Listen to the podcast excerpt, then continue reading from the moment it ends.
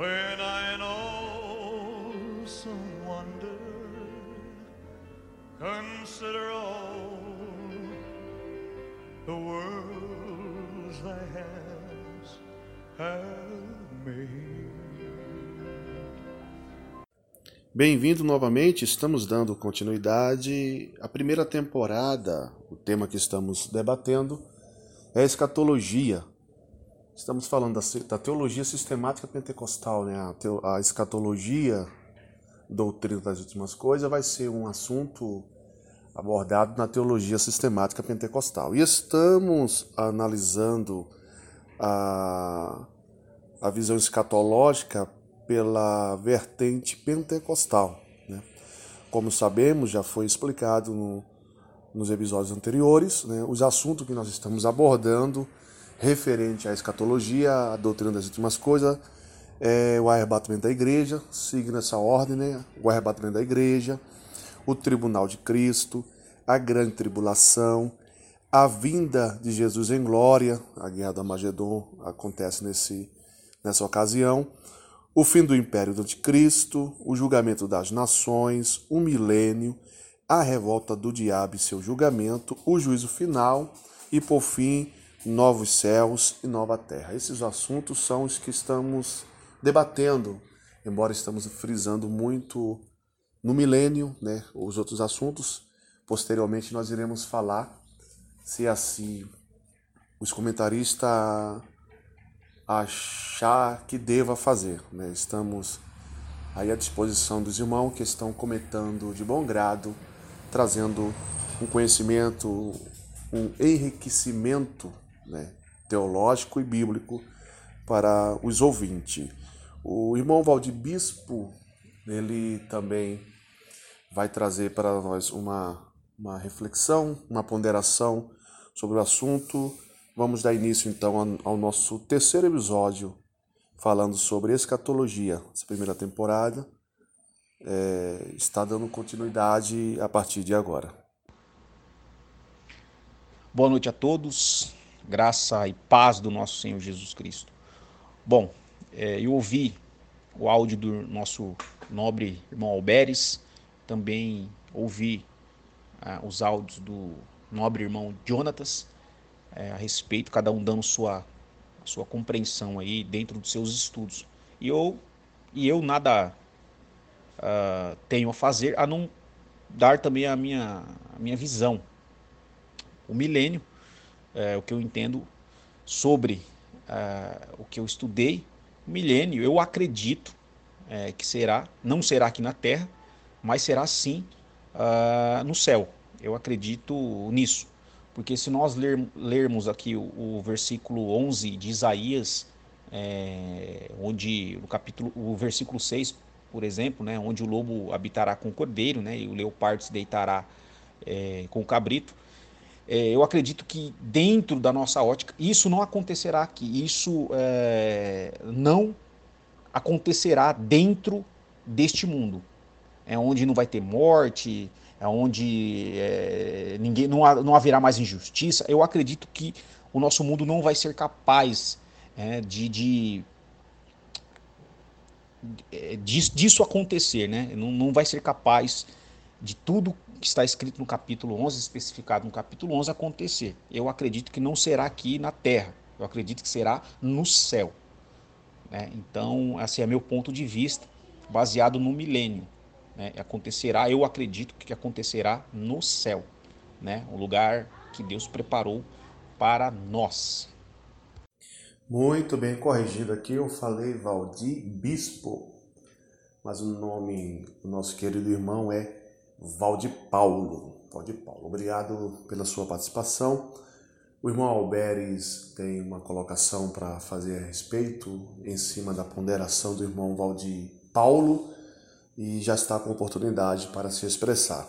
Meu nobre e queridos irmãos, a paz do Senhor, é, trazendo aqui um esclarecimento dentro do ponto de abordagem que o nosso irmão Valdir Paulo, que Deus abençoe o Senhor e sua família e todos os irmãos e irmãs que estão neste grupo, acredito, Querido irmão, veja bem, dentro do ponto de vista do profeta messiânico, capítulo número 2, capítulo 4, mas o capítulo número 11 do profeta messiânico, o profeta Isaías, capítulo 11 diz assim: Deitar-se-á no temor do Senhor, não julgará segundo a vista dos seus olhos, e nem repreenderá segundo o ouvido dos seus ouvidos mas julgará com justiça os pobres e repreenderá com equidade os mansos na terra. Os mansos da terra, da terra, ferirá a terra com a vara de sua boca e com o sopro dos seus lábios matará o ímpio. Versículo 5 do capítulo 11 do profeta messiânico Isaías.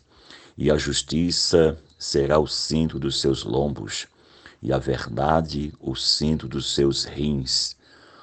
Versículo 6 do capítulo 11 do profeta Isaías: Morará o lobo com o cordeiro, e o leopardo com o cabrito se deitará, e o bezerro e o filho de leão e a serpente, ovelha,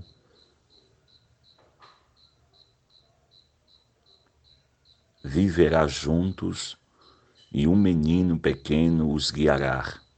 A vaca e a ursa pastarão juntas, seus filhos juntos se deitarão, e o leão comerá palha como boi.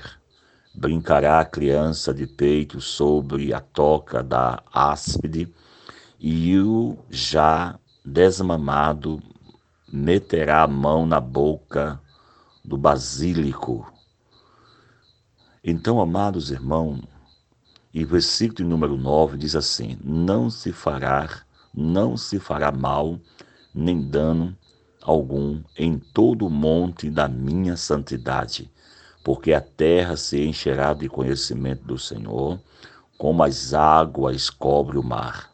Então, dando continuidade aqui sobre este aspecto dessa leitura que nós aqui lemos, né, para a compreensão da melhor compreensão possível.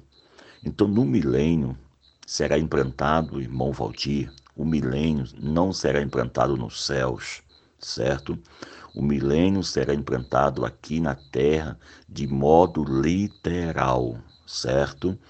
De modo literal. Mas como será isso? Bem, será um governo mundial. O governo de Cristo abrangerá todas as nações do mundo que estiverem viva, certo? Porque após todo o procedimento, todo o flagelo da grande tribulação, da ira de Deus que será derramada, porque grande tribulação e a ira de Deus, julgamento das nações, então o Magedon, tudo isso está vinculado ao mesmo patamar. No capítulo número 38, capítulo 39 de Ezequiel, indo lá para o livro do Apocalipse, capítulo número 16, aonde vai se encaixar toda esta manifestação. Então aqui está tratando de animais literais e não de linguagem figurada e não de animais no sentido espirituais. Aqui está se tratando de criança que vai brincar, que vai conduzir, certo?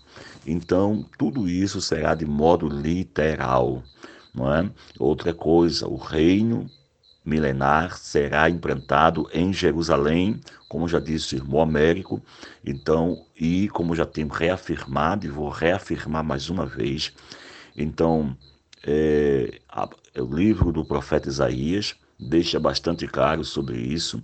Você vai ler também Isaías 65, né, aonde um adolescente vem a ser morto com 100 anos, né, é um adolescente ainda, né, na sua adolescência. Então o homem durará, terá a durabilidade de aproximadamente quem nascer no milênio, outra coisa, haverá nascimento no milênio, haverá gravidez no milênio, haverá casamento no milênio, haverá velho no milênio, certo? Porque a gente temos que ver isso conforme o que as escrituras nos proporcionam. Se você ler Zacarias capítulo número 8, aonde vai falar justamente que nas praças da cidade, versículo de número 3 do capítulo 8 do profeta Isaías, profeta Zacarias que diga, No próximo áudio vou estar lendo essa passagem bíblica. Então, amados irmãos, retornando aqui, no versículo de número 3 do capítulo 8 do profeta Zacarias, diz assim: Assim diz o Senhor: Voltai para Sião e habitarei no meio de Jerusalém. Jerusalém se chama-se-á cidade de verdade. Veja, Jerusalém chama-se-á, chama-se-á Veja que o verbo está no futuro, chamar-se-á, a cidade de verdade, e o monte do Senhor dos exércitos, monte de santidade. Veja que essa expressão santidade se repete novamente aqui no profeta Zacarias, e o profeta Isaías também menciona sobre essa questão sobre santidade. Versículo 4 do capítulo 8 do profeta Zacarias diz assim: Assim o Senhor dos Exércitos, ainda nas praças, ainda nas praças de Jerusalém habitarão velhos, velhas, havendo cada um na mão o seu bordão, por causa da muita idade. Versículo 5: E as ruas da cidade se encharão de meninos, se encherão de meninos, de meninas, que nelas brincarão. Então, aqui, meus queridos irmãos, irmão Valdir, Jerusalém, ela fará a execução da procriação e a ordem imperativa do crescer e multiplicar ainda está em evidência no milênio, não parou, não cessou. Então, assim, haverá velhice, haverá justamente procriação, tudo isso dentro de uma harmonia, dentro de uma sinfonia, dentro de algo que será manifestado em toda a terra, porque a terra se manifestará de sua glória. Então, é uma questão de lógica e de visão e de acreditar sobre essa questão. E diz mais ainda: naquele dia também acontecerá que haverá uma grande perturbação do Senhor entre eles, porque pegarão cada um na mão do seu companheiro, certo? Alcançar-se-á a mão de cada um contra a mão do seu companheiro e também Judá pelejará em Jerusalém, e se ajuntarão ao redor as riquezas de todas as nações, ouro, prata, veste, em grande abundância. Certo?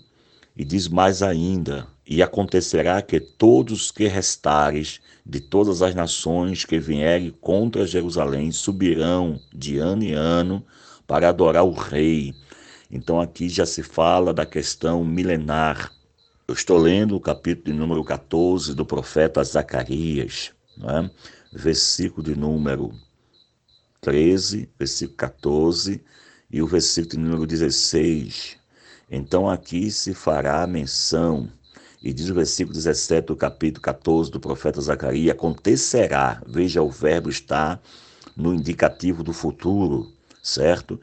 Se alguma das famílias da terra não subir a Jerusalém para adorar o Rei, o Senhor dos Exércitos, não virá sobre ele ou sobre ela a chuva. Né?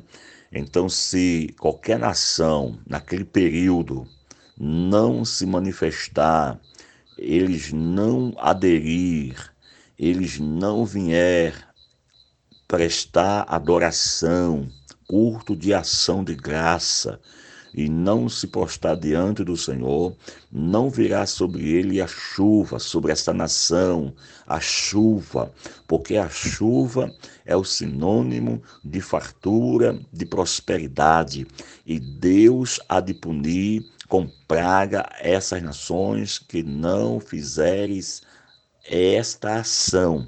Versículo 18: Se a família dos egípcios não subir e nem vier, virá sobre ele a praga com que o Senhor ferirá as nações que não subirem a celebrar a festa das cabanas.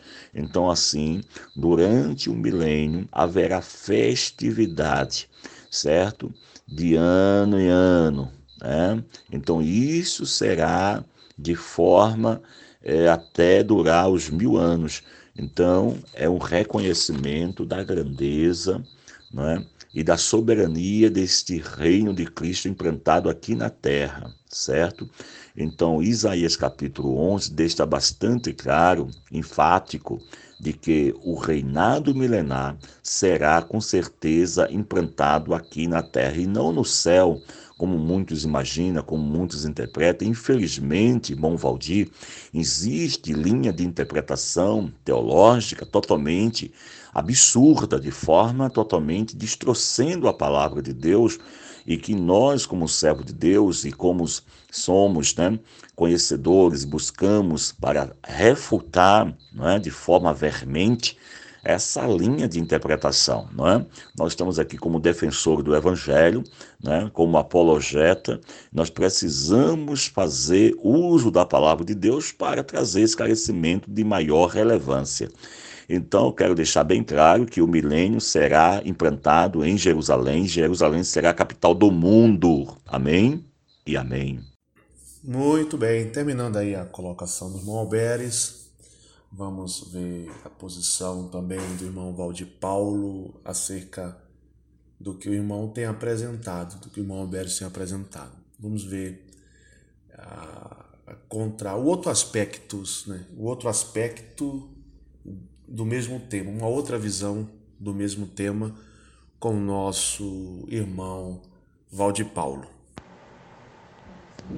É, então, irmão Alberes, aí assim, é, o entendimento do, do irmão eu até respeito, mas aí fica incoerente a, as questões que o irmão expôs no, no, nos áudios. Porque se for, se for aqui, né, se o texto está dizendo né, na visão do irmão, no entendimento do irmão, que o milênio, né, os mil anos, é, vai ser aqui na Terra, é, eu não entendo porque João, né, no, no capítulo 14, versículo 3, diz que é, Jesus ia preparar um lugar para nós, se vai ser aqui. Então eu quero saber assim qual é a visão do irmão é, referente ao texto de João que o André ele postou aí. É, é bem incoerente. E também eu não acredito que durante esse milênio, de uma forma literal, como o irmão mesmo acredita, que Satanás é, se apartará, né? Deus tirará ele e até os ímpios, até os assassinos ficarão bonzinhos. Né? Então eu não acredito nessa forma de interpretação. Eu acho que que é um, uma forma equivocada de, de escatologia. Assim, é o que eu acho, é por isso que eu, que eu expus, é, meio que resumido, a minha visão de milênio. Muito bem, Valdir Paulo. Temos também a participação do irmão André Aguiar. Ele acabou não, ele acabou deixando aqui uma, uma colocação no grupo. Ele falou: se o milênio não vai ser no céu, para onde vamos então? Se em João 14 e 3, João capítulo 14, o versículo 3 diz: E quando eu for e vos preparar lugar, voltarei e vos receberei, recebereis para mim mesmo, para que onde eu estou estejais vós também. Onde Jesus está? É a pergunta do, do irmão André. Onde Jesus está, meu querido? Se vamos viver para sempre aqui na terra, não faz sentido esta passagem? Essa pergunta foi direcionada ao nosso irmão Alberes e ele agora vai trazer a resposta. Meu nobre querido irmão em Cristo Jesus, irmão Valdir Paulo, e também o nobre irmão André Aguiar. Queridos irmãos, vocês têm que compreender dentro da ótica e fazer a diferenciação o que é arrebatamento e o que é milênio. No capítulo 14 do Evangelho, segundo escreveu o evangelista apóstolo João, quando foi narrado e escrito por ele, aqui está uma passagem dentro do texto e o contexto, apontando para algo relacionado. Bom, a gente sabe que Cristo Jesus ele edificou a sua igreja como está no capítulo número 16, versículo 13 de Mateus, até o versículo 18, certo? E quando se trata aqui, está se tratando voltando para o sentido da igreja. A igreja será arrebatada e será extraída da terra e levada aos céus. A igreja virá com o Messias glorificada. A igreja virá com o seu cordeiro, com o seu esposo, totalmente atroviada, de forma maravilhosamente transformada. Então, o milênio será implantado aqui na terra. Arrebatamento é uma coisa, e após o terno do processo da grande tribulação, do juízo que as nações, julgamento das nações, a ira de Deus sendo derramada, será implantada justamente o processo de chamado de o milênio. Capítulo 20, versículo 4, versículo 5, versículo 6 do Apocalipse.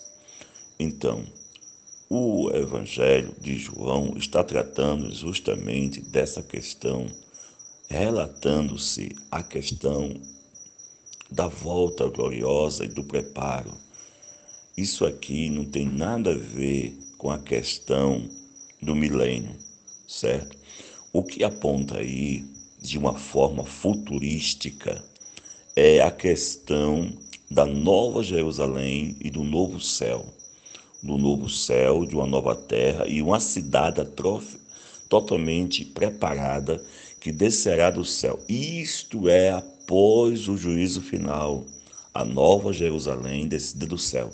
É outro critério que os senhores têm que saber fazer essa diferença. E por não saber fazer esse divisor de água aí, vocês confundem uma coisa com a outra. Então aí, irmão Paulo, juntamente com o irmão André e os demais irmãos, é que o Evangelho de Mateus, capítulo número 14, versículo 1, 2 e 3, está relacionado a um procedimento que está relacionado ao arrebatamento da igreja e, ao mesmo tempo, está apontando para a nova Jerusalém.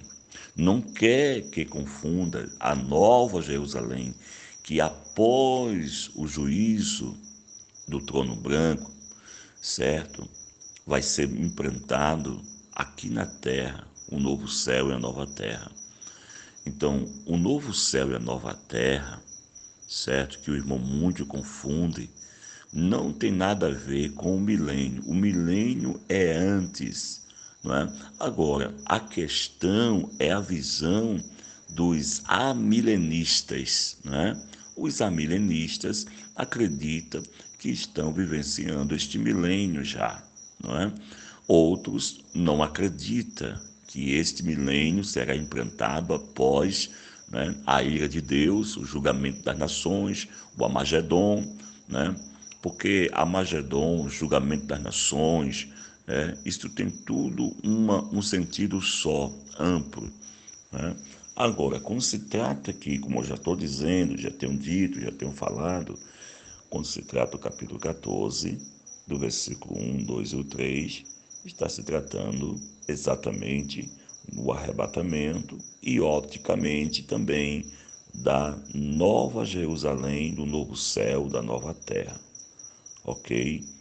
Porque este, muitas vezes, fazemos uma é, salada de fruta e fica muito complexo mas o milênio se dará literalmente aqui na Terra. Então, não há como confundir.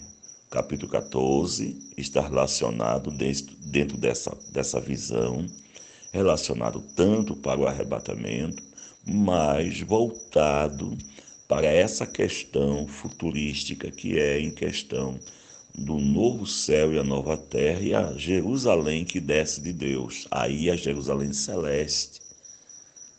Mas o milênio não será no céu, certo? O milênio será aqui na terra, Mas o Senhor questiona, mas os assassinos, os criminosos, o seu quê, os ladrões, irmãos, será um reino, um reino perfeito. Já, já analisou um reino aonde vai proporcionar segurança mundial, equilíbrio mundial? É exatamente isso. Então, que o irmão possa compreender sobre isto e não fazer a maior confusão. Saber diferenciar o que é arrebatamento, que não sabe o que é isso, e o procedimento que se dará o milênio. Ok? Que Deus tenha misericórdia de nós. Chegamos aí a mais uma participação do irmão Alberes. Nosso irmão André Guiar deixou um, um versículo aqui para contrapor ao pensamento do irmão Alberes, que se encontra em 1 Tessalonicenses, capítulo 4, versículo 17, que diz: Depois nós, os vivos, os que ficarmos, seremos arrebatados juntamente com eles, mortos, salvos, que serão ressuscitados.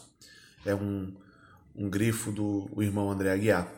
Entre nuvens, para o encontro do Senhor nos ares, e assim estaremos para sempre com o Senhor. Essa foi a colocação do irmão André.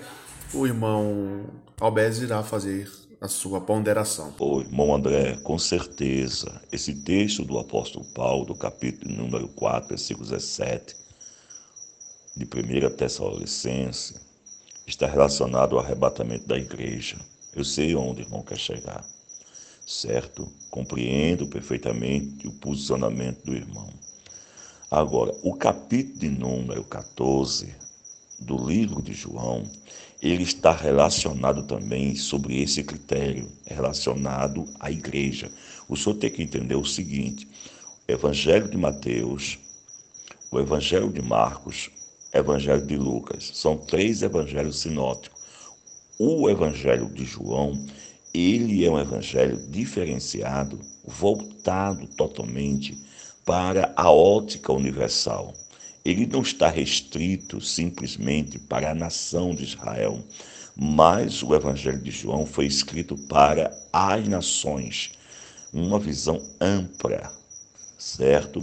Por isso que o Senhor vai ver no capítulo 1, capítulo 2, capítulo 3 do Evangelho de João, tratando na, da questão universal.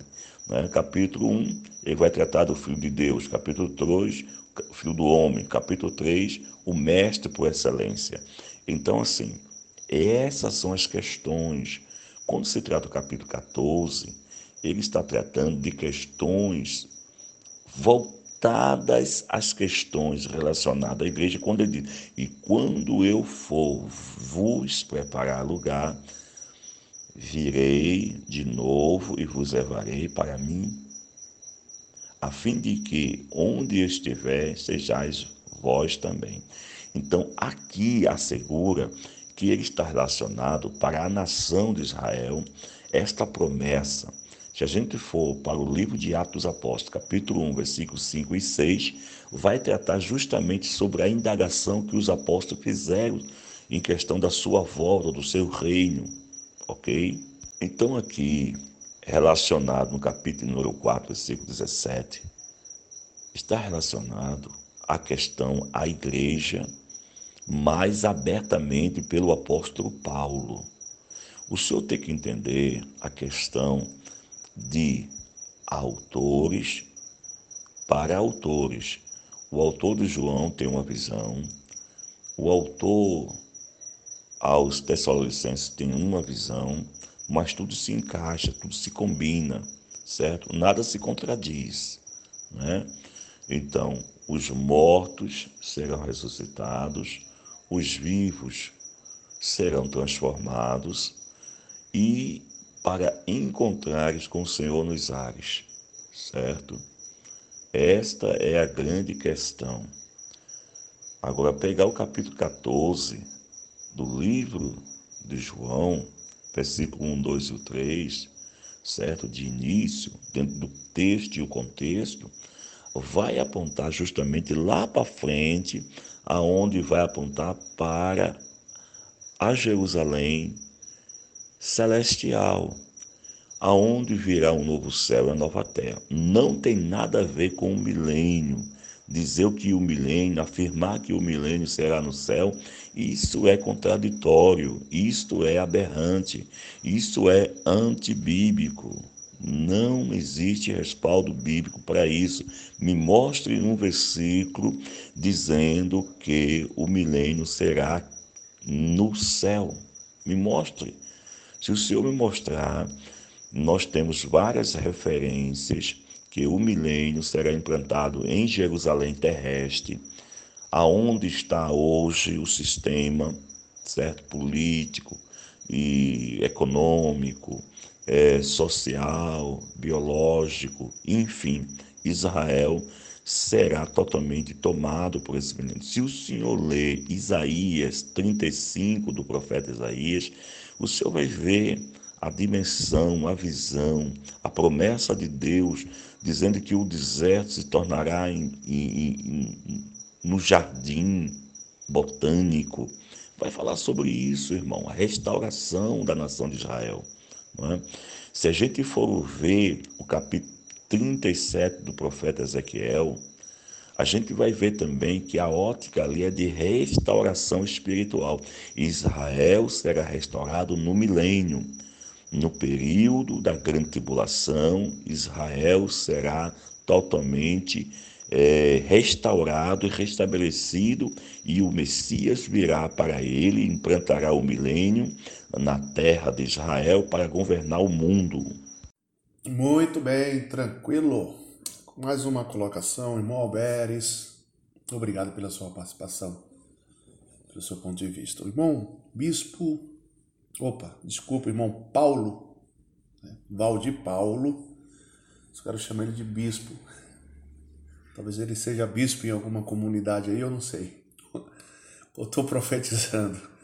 Mas vamos lá. O Valdir Paulo, ele vai trazer uma contraposição, uma, uma, um outro aspecto, vai continuar com outro aspecto, a forma que ele entende e a forma que ele aprendeu interpretar a palavra das revelações concernente às últimas coisas deixando claro que o grupo Aspectos Teológicos tem exatamente essa intenção, essa metodologia né, de aprendizado.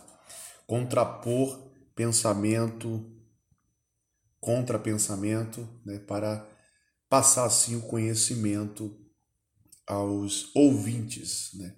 sendo que eu creio que os ouvintes ele tem as suas comunidades de fé, eles frequentam as suas, as suas congregações, né? ele se congrega, que é por meio de uma denominação ou de uma outra forma de se congregar, né? Então, é só uma questão de conhecimento acerca do Evangelho, da Palavra de Deus, conhecer dentro do próprio cristianismo as várias vertentes né, existentes e isso é bom, isso é proveitoso, é uma forma boa de se aprender a palavra do Senhor. O Valdir Paulo pode continuar. Malberes, eu entendo a posição do irmão, eu entendo a, a visão do irmão a respeito disso, mas assim, eu discordo. Dentro de, dos textos bíblicos eu discordo. Porque fica meio que incoerente o milênio, né, os mil anos, serem aqui na Terra.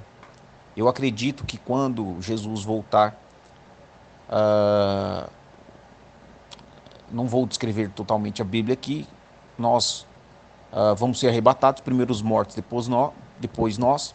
Os ímpios que estão aqui, eles vão ficar olhando para Jesus Cristo, a glória de Deus, uh, retirará o fôlego de vida deles, eles vão morrer uh, na, na, na glória de Deus, vão ficar aqui, uh, o que corrobora com, com o texto de Apocalipse, quando ele se refere a Gog e Magog. E aí sim iniciará o milênio no céu, na nova Jerusalém, que será no céu. Satanás com seus uh, anjos vão ficar aqui, né? ou vão ser jogados no abismo. Né? Abismo aqui, eles vão vai ficar numa escuridão tremenda sem atentarem ninguém. É, e iniciará o milênio. Assim é o que nós entendemos. Tribulação, todos nós vamos passar. Nós, eu acredito que a igreja passará pela tribulação e iniciará um milênio no céu. É o lugar onde João disse, onde Jesus mostrou para João o lugar onde nós vamos passar ali o milênio. E após os mil anos, é o que corrobora com os textos bíblicos, que após mil anos, essa cidade celestial ela vai uh, pousar na terra. E, é, e aí por, por diante. É assim, é o meu ponto de vista, assim, é o, o que dentro das escrituras sagradas, assim, eu acho que vai acontecer. Muito bem, Valdir Paulo, obrigado pela sua colocação.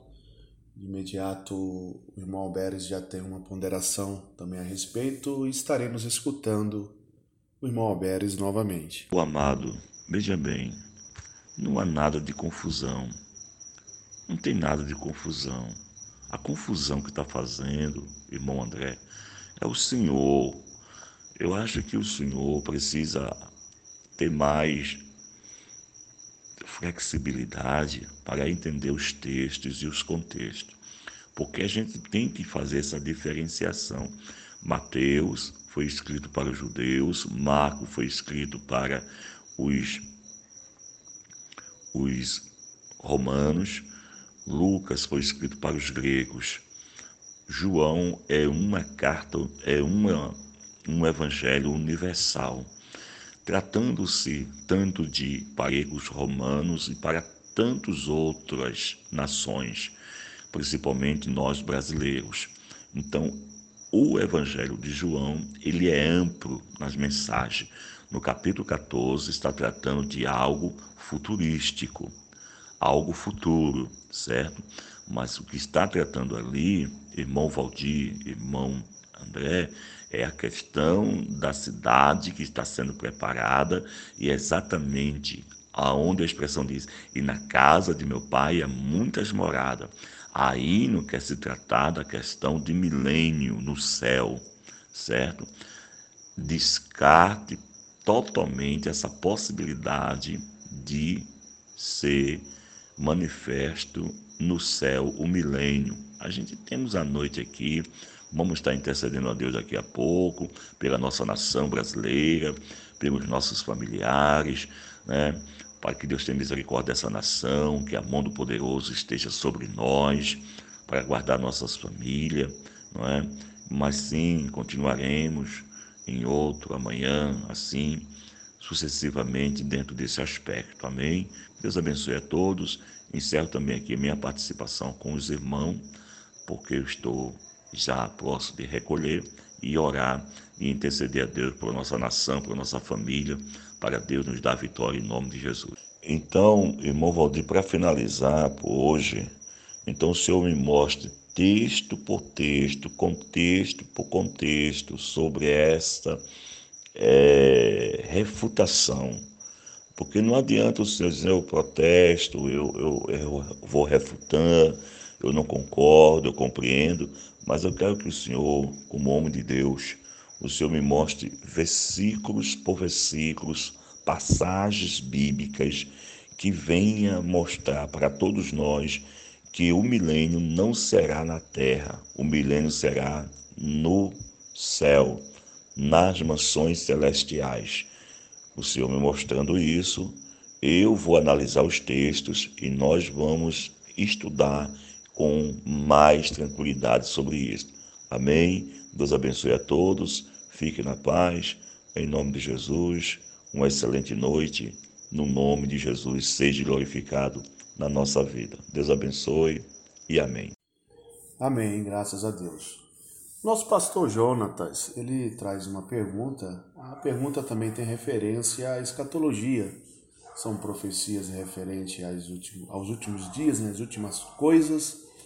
E também é uma questão atual, uma pergunta bem relevante, né, bem relevante. Vamos escutar a pergunta do irmão Pastor Jonatas e vamos ver a resposta nesse sentido. Amados desse grupo, né? Eu sei que talvez o assunto aqui é se tratando sobre o milênio, né? Mas aí depois a gente pode estar vendo isso aí em um outro momento, mas quero deixar aí o Salmo 91, onde a Bíblia diz: Aquele que habita no esconderijo do Altíssimo e na sombra do Onipotente descansará. Direi o Senhor, Ele é meu Deus, eu fortaleço, nele confiarei. Me livrará do laço e da peste perniciosa. Você percebe que nesse salmo fala-se quatro vezes em peste, né, em doenças. Então, dentro desse texto, existe alguma outra forma de entendê-lo? Ou, na verdade, existe uma segurança para aqueles que estão guardados no esconderijo do Altíssimo? A praga, a doença não chegará à minha casa. Para nós aqui esclarecer mais, praga podemos aplicar qualquer doença. Hoje nós estamos vivendo um momento do coronavírus. Então, ou seja, na minha casa, esse texto está dizendo que na minha casa essa doença não vai alcançar. Então, queria que os irmãos aí esboçassem, interpretassem, fizesse aí uma forma de entender.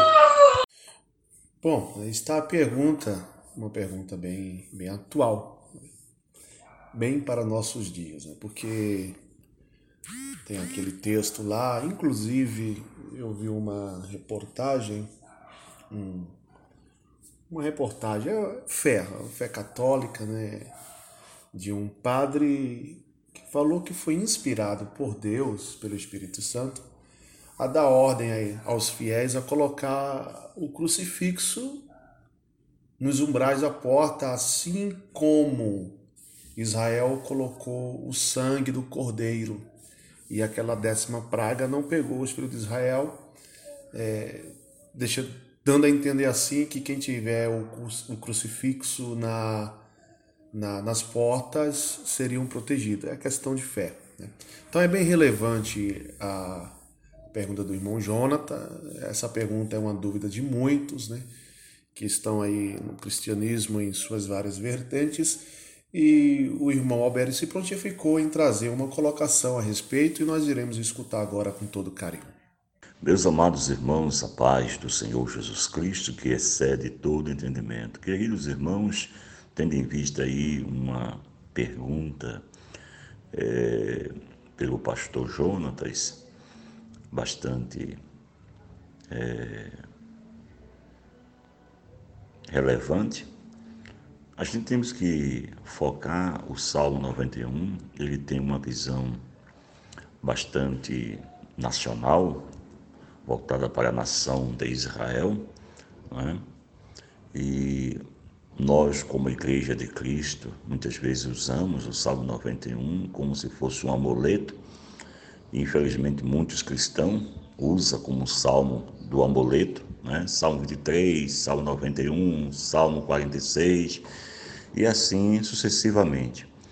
A gente tem que entender o seguinte, que o sol nasce para o ímpio, o sol nasce para o cristão. O sol nasce para os bons e para os maus. A chuva, quando desce, desce para os bem, para os que do, do, bem e também vem para os que são do mal, para os criminosos, para os assassinos, né?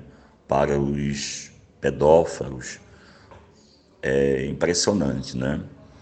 Agora, em questão dessa pergunta que o pastor Jonatas fez, eu acho e acredito que a Bíblia ela é bastante categórica,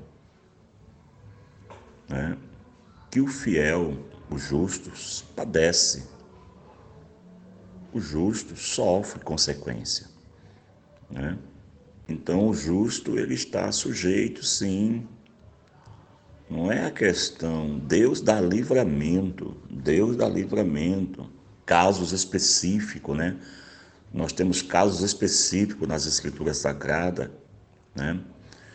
Casos especiais, digamos assim, quando se trata lá da intervenção de Deus dos filhos de Israel no Egito, onde envia dez pragas, sim, ali é um caso específico. Né? algo extraordinário, né? Então, assim, em tantos outros acontecimentos, Deus favorece ao seu povo quando quer e na hora que quer. Mas questão de epidemia, peste, pragas, é, Deus guarda o seu povo, né? Deus protege o seu povo. Né? Quando se trata é, que nenhuma praga chegará à tua tenda, ou, ou nenhuma doença, enfermidade, não quer dizer que o cristão esteja livre de não passar por uma calamidade, por uma situação. Até porque nós temos o caso de Jó, tanto outros, e tantos outros né, que nós temos aí, os irmãos conhecem muito bem. Né? Agora é evidente que Deus tem guardado o seu povo, né? a sua igreja. Deus tem dado grandes livramentos, mas a gente tem que estar, estar consciente disso né? porque os nossos irmãos do primeiro século, né? A, a, a idade das trevas, a idade das trevas, em 1100, em 1100 a 1200, a 1300, a 1400, aonde as maiores atrocidades, né? Nós fazendo aqui uma retrospectiva, quantos cristãos não foram mortos, torturados, massacrados, violentamente, de forma bruta, e até hoje, no pleno século XXI, né, se tratando dessa questão aí, desse, dessa epidemia né, que se, se alastrou desde a China, né, infelizmente, lamentavelmente, por omissão do governo, né, fez essa atrocidade e, e o mal se alastrou, mas sabemos que, infelizmente, quem paga maior né, é os menos favorecidos, né, que está desprotegido. Infelizmente, o Brasil despreparado para acolher né, e para dar suporte, porque infelizmente, lamentavelmente, é, o Brasil não tem a bagagem, o suporte que tem hoje, porque a saúde do Brasil pública é sucateada, é uma lástima, né? por causa dessa situação que nós estamos vivendo, vivenciando hoje. E é interessante que Deus protege sim, Deus guarda sim. Nós estamos acobertados pelo precioso sacrifício expiratório de Jesus, mas não quer dizer que nós não esteja sujeito a qualquer tipo de situações né, que esteja envolvendo é, a todos nessa situação. Né? Nós não estamos livres. Mas Deus guarde e livre a nossa família e que nenhuma mortandade, peste, se vier, mas o Senhor nos guardará e fará que nós triunfamos em nome de Jesus. Essa é a minha visão sobre este caso, sobre este assunto. E essa foi a participação novamente do nosso irmão Alberes, trazendo esclarecimento sobre a pergunta do nosso pastor Jonatas acerca do Salmo 91. Né, o Salmo 91.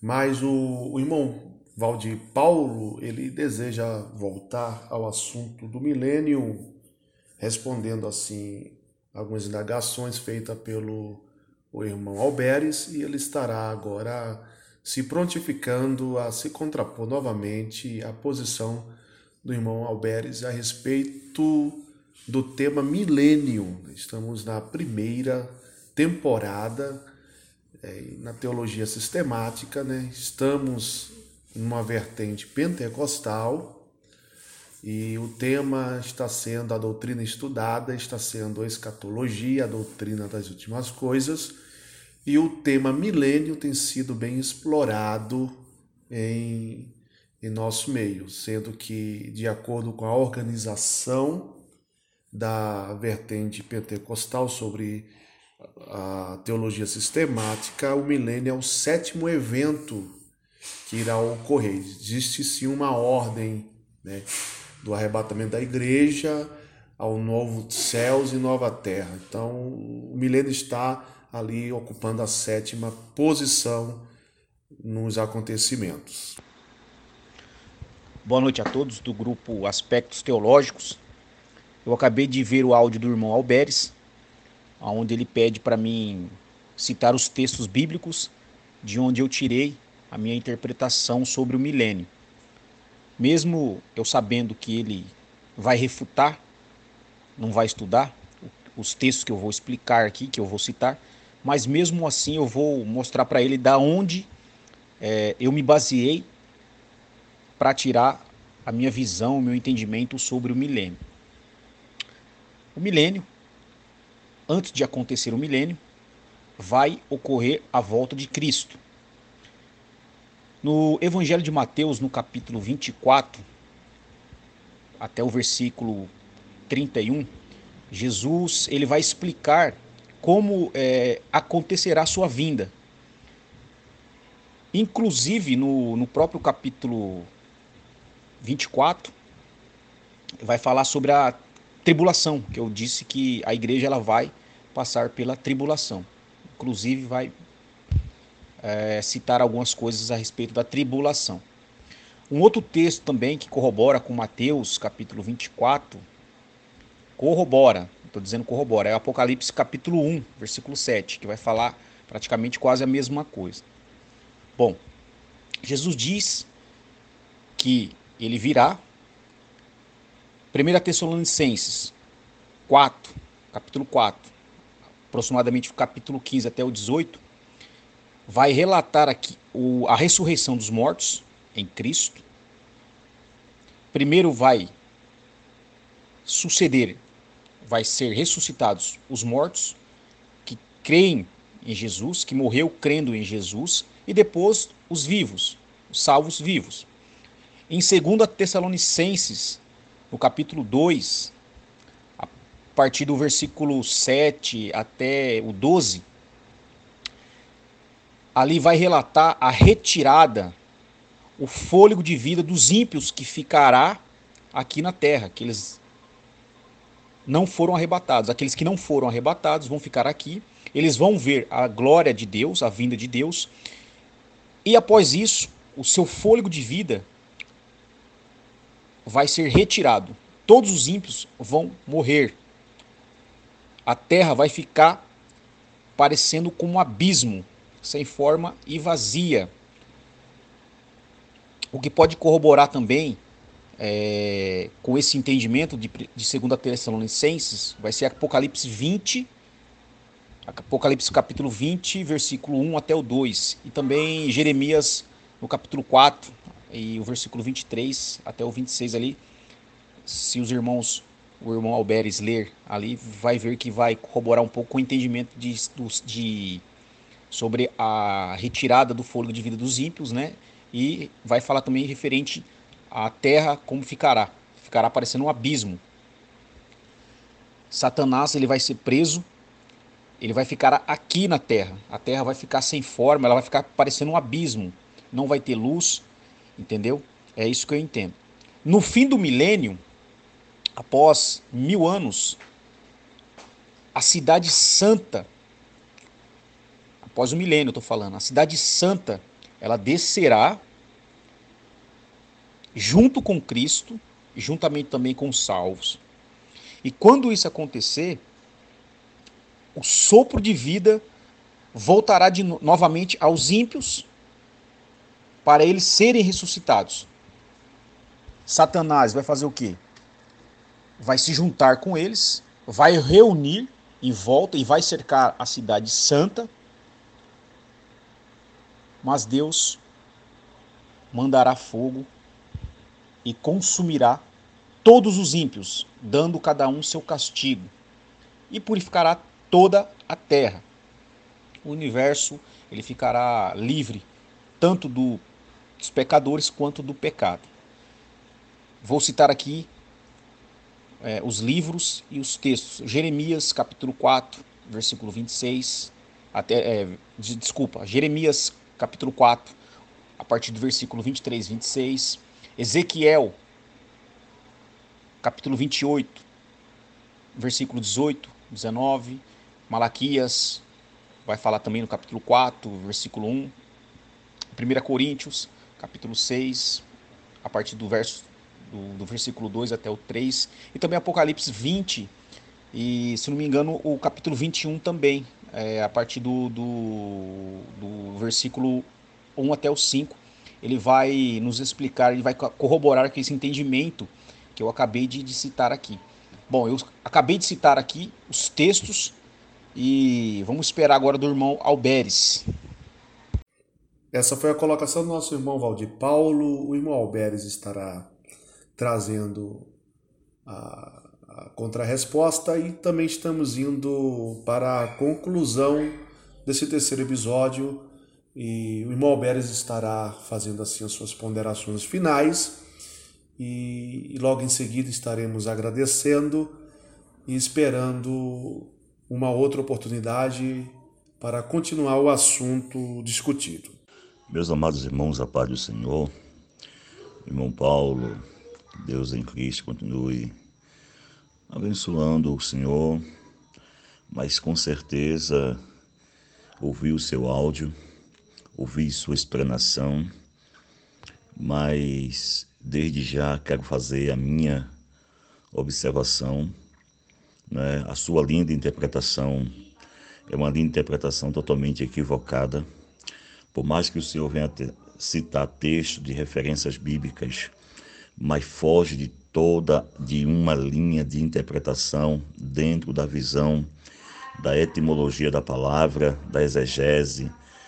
É, é muito complexo a linha de interpretação que o senhor tem de uma visão, de uma teologia que eu não sei dizer se é sistemática, mas aparentemente o que o senhor tem aprendido, aprendeu de forma totalmente equivocada entendendo? Vou continuar no próximo áudio para tratar desse assunto, porque eu não é, desconheço plenamente a linha de interpretação que o senhor fez e que o senhor elaborou é, em questão em relação ao que o senhor quer que seja aplicada sobre esta visão.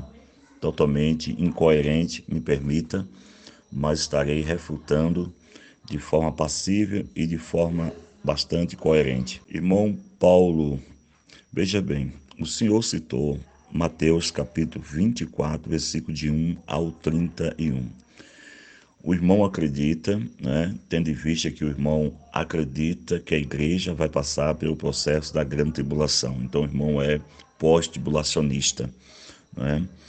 Bom, é, nessa visão que o irmão aborda, dá a entender que a igreja vai ser é, vai ser arrebatada com certeza após a grande tribulação.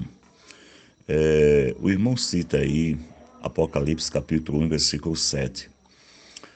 Amados, dentro dessa visão do livro de Apocalipse, capítulo 1, versículo 7, está se tratando da vinda visível visível, a segunda vinda.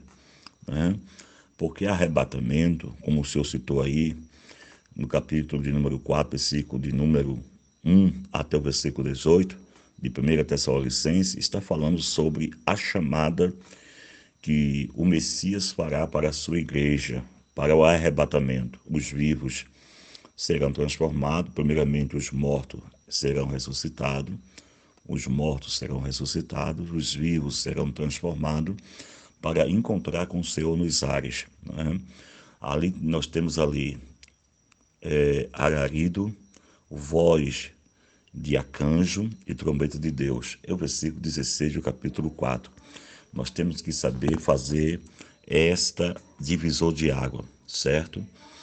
Continuando no próximo áudio. Meu nobre irmãos, veja bem, o Senhor está afirmando de forma categoricamente, citando o texto de segundo livro de Tessalonicenses, capítulo 1, versículo de 1 ao versículo 8, aonde o Senhor pega exatamente quando Cristo voltar de uma forma visível, né, que todos os olhos verá, relacionado a essa ótica, né? O Senhor está citando aqui sobre a eliminação, a aniquilação de todos os ímpios. Deus vai matar todos os ímpios, né? é assim que o Senhor acredita e é assim que o Senhor crê. Não é? Então, essa sua visão está totalmente equivocada, certo? Quando Cristo, o Messias, voltar para trazer auxílio, não mais para a igreja, mas exatamente para a nação de Israel, porque Israel estará justamente encurralada, digamos assim, como está no livro de Ezequiel 38, 39 e Apocalipse capítulo 16, aonde se trata do Amagedon, não é? o vale de Josafar, aonde Israel ficará sobre uma confederação, uma confederação de nações que estarão aliadas para guerrear contra Israel. Então, Zacarias capítulo número 14, versículo de 1 ao versículo 4 e versículo 5, de preferência, vai falar justamente dessa intervenção divina, ao qual Cristo né, vai trazer uma intervenção divina e o monte das oliveiras se fenderá aos meios e Israel escapará. E isso também está em Apocalipse, capítulo número 12, versículo número 6, certo? Versículo 6. Espero que o irmão leia para fazer conex, conex, é, conexão, conexão, me perdoe aí o, a expressão é, gramatical, fiquei um pouco gaguejando aí, mas o irmão entendeu. Vou continuar no próximo áudio. Amado, eu não poderia jamais é, abraçar a linha de interpretação do irmão. Espero que o irmão compreenda, mas eu estou refutando, certo? Porque é necessário fazer isto. Porque a linha de interpretação que o irmão tem é uma linha de interpretação da teologia é, adventista do sétimo dia, totalmente fora dos parâmetros, fora dos parâmetros, né? Agora veja bem, o Senhor fez afirmações em que os ímpios, todos os ímpios vão morrer e não é bem assim, certo? Ah, o processo sobre o, a guerra que vai ser alastrada, as confederações de nações que estarão aliadas com o anticristo, a besta, a besta, o falso profeta, eles virão para guerrear contra Israel. Israel estará assim num período de, de pressão e será justamente levada para um local chamado o Vale de Josafá. O Vale da Decisão, como está em Joel, capítulo número 3, versículo número 14. E então, neste vale, certo? Baseado lá no capítulo 38 e 39, aonde Gog e Magog, a, a Rússia e tantas outras nações aliadas ao anticristo, virá para detonar Israel. Então é aí aonde Cristo, o Messias, virá e fará que Israel escape pelo meio de um vale, porque o monte das oliveiras se fenderá, ok? Se fenderá de forma maravilhosamente. Então, assim, eu estou sendo é, não repetitivo, mas para alcançar o objetivo. Né? O irmão citou aí Apocalipse, capítulo 20, versículo de 1 ao versículo 2, para justificar a morte dos ímpios, né? para justificar a ressurreição dos ímpios, e isso, na realidade, como o Senhor citou aí, Jeremias capítulo 4, versículo 23 ao 26, né? E o Senhor cita também que Satanás ficará preso aqui na terra. Eu não vejo respaldo bíblico para esta afirmação que o irmão faz. O irmão pega Ezequiel capítulo 28, versículo 18 e 19, tratando-se de uma linguagem, era a, a, uma linguagem figurada, uma linguagem simbólica, né? tratando sobre uma situação de um rei da cidade de Tiro, né? do país de Tiro, não é? E o irmão faz ilustração sobre a questão, é, mencionando sobre que Satanás será preso aqui na terra. Então, assim, fica muito a desejar o aspecto que o irmão traz de interpretação. Agora, veja bem, a respeito do milênio, o milênio se dará logo após, logo após do julgamento das nações, logo após a ira de Deus ser derramada, logo após a grande tribulação. E isto, irmão, a igreja, ela virá participar juntamente com aqueles que restarem do processo em que a terra, sim, devido aos rumores, devido às guerras nucleares e devido às divergências, muito morrerão. Isso aí, evidentemente, morrerão muitos. Muitos serão mortos, certo? Muitos serão exterminados, sem dúvida. Agora, quando Cristo voltar em glória e em poder, como o Senhor citou Mateus capítulo 24, versículo de 1, né, você lendo todo o capítulo, né, o texto e o contexto, do versículo 1 ao versículo 51, não só o versículo 31, mas todo o texto e o contexto, nós vemos ali que é a volta gloriosa do Filho do Homem. Né? O Filho do Homem virá. Então, o milênio, irmão Paulo, se dará aqui na terra e não no céu, como o irmão acredita. O irmão não sabe fazer a diferenciação entre o milênio, que será o reino de Cristo durante mil anos, como está em Apocalipse, capítulo número 20, versículo número 4, parte B. O milênio será a sétima e a última dispensação, será a dispensação da plenitude dos tempos, como está em Isaías versículo, capítulo 2, versículo 2. Mateus 19, versículo 28. Efésios, capítulo 1, versículo de número 9 e versículo 10. Apocalipse, capítulo 10, versículo, de, versículo 7. Apocalipse 10, versículo 7. Apocalipse, capítulo 11, versículo número 15. Apocalipse, capítulo 20, encontramos por seis vezes a expressão mil anos, e o que irmão fez citações sobre a questão do milênio, eu não vi um versículo no Velho Testamento que fale sobre essa questão de tão abertamente como se fala Apocalipse, né? Nem o Evangelho, nem o Evangelho de Mateus vai falar abertamente sobre essa expressão do milênio. O que vai tratar justamente é o livro do Apocalipse de forma abertamente, ok, irmão? Muito bem, agora chegamos ao nosso término até o próximo episódio, episódio de número 4, onde estaremos dando continuidade à primeira temporada da teologia sistemática, estudando pela vertente pentecostal, e estamos assim falando sobre o milênio, né? mais precisamente sobre o milênio, e estamos trazendo assim vários aspectos em relação a este tema né, dentro do cristianismo. É, buscamos sempre frisar isso, embora aqui ali citamos algumas vertentes fora do cristianismo, mas o, o, o foco mesmo do grupo, do debate do grupo, é focar dentro do cristianismo as várias vertentes sobre o mesmo tema. E a temática que estamos usando, a escatologia, mais precisamente num ponto onde fala sobre milênio. Lembrando, escatologia é a doutrina das últimas coisas. Interessante que é o que estamos vivenciando. O Apocalipse foi para hoje e o Apocalipse é agora.